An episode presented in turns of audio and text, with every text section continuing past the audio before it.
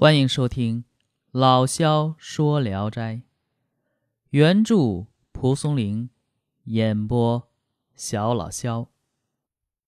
今天讲的这篇名字叫《盗户》。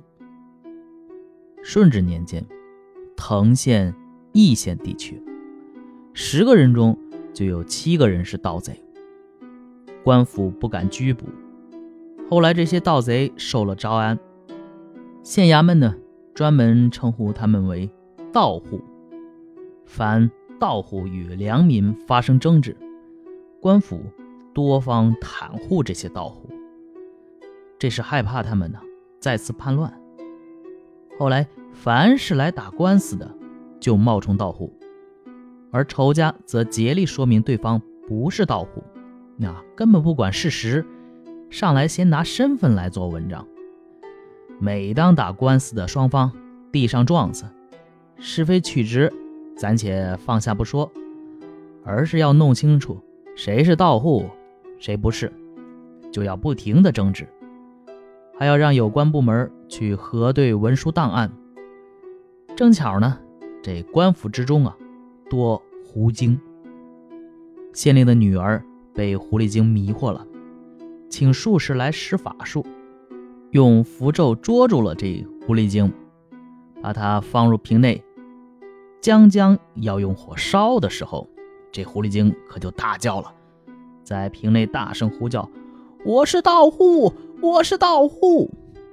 你看，狐狸精都为了撇清自己的啊责任和罪责，也说我是盗户，所以听到的人呢，无不暗自发笑。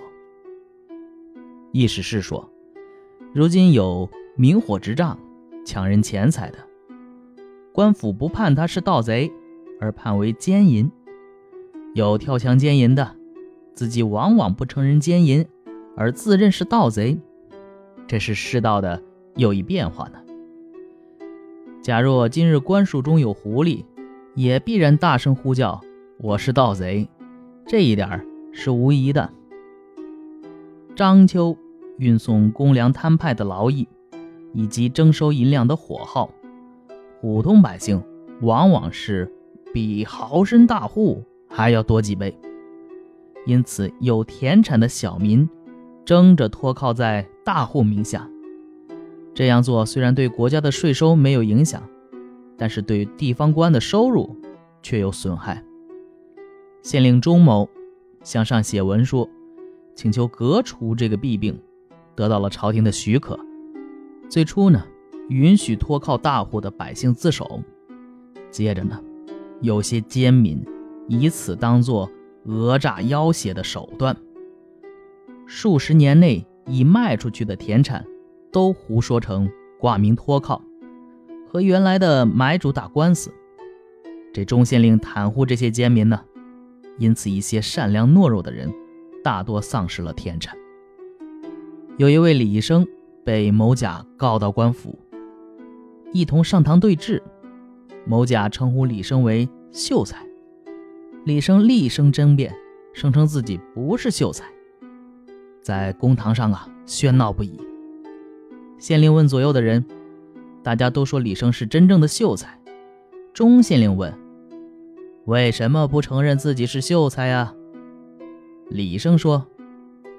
把这秀才的名号且置之高阁，等征地的事弄清以后，再当秀才也不晚。哎，盗贼之名，大家都争着冒充；秀才之名，都争着推辞。这世道变得真是怪异呀！有人投了一张匿名状子，说告状人袁嚷因有人违抗法律、侵吞田产的事。向官府申诉。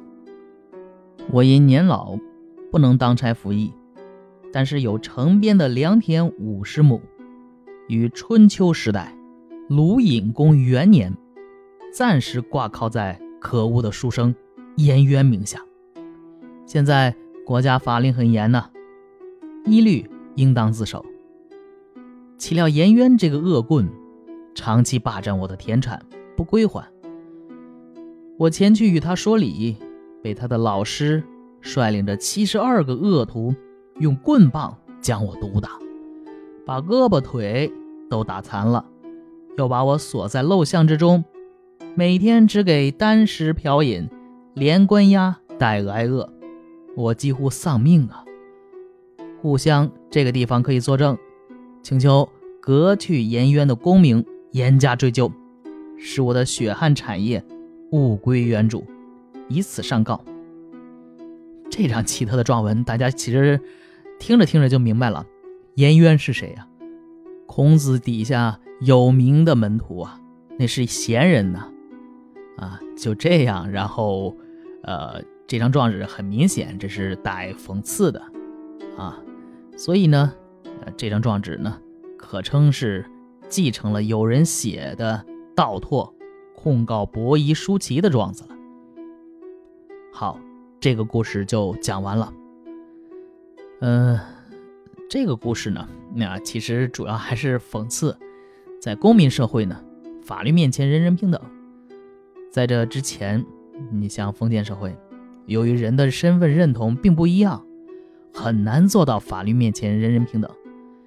虽然有时候会冠冕堂皇的进行遮掩和解释，嗯，这篇就是道户篇所言的，不过是。蒲松龄时代局部地区的司法实践中，身份确认的潜规则而已。趋利避害是人的本性。道户中的故事谈的是顺治年间藤邑地区啊司法实践中身份方面的规避趣闻啊，争相做道户，啊不愿意做秀才。而《异史事约》中谈的则是蒲松龄时代在当地。呃，罪名量刑方面的规避伎俩，反正整体来说呢，是有点搞笑，但细想起来呢，也有点悲凉啊。好，这一篇就讲完了，我是小老肖，咱们下一篇接着聊。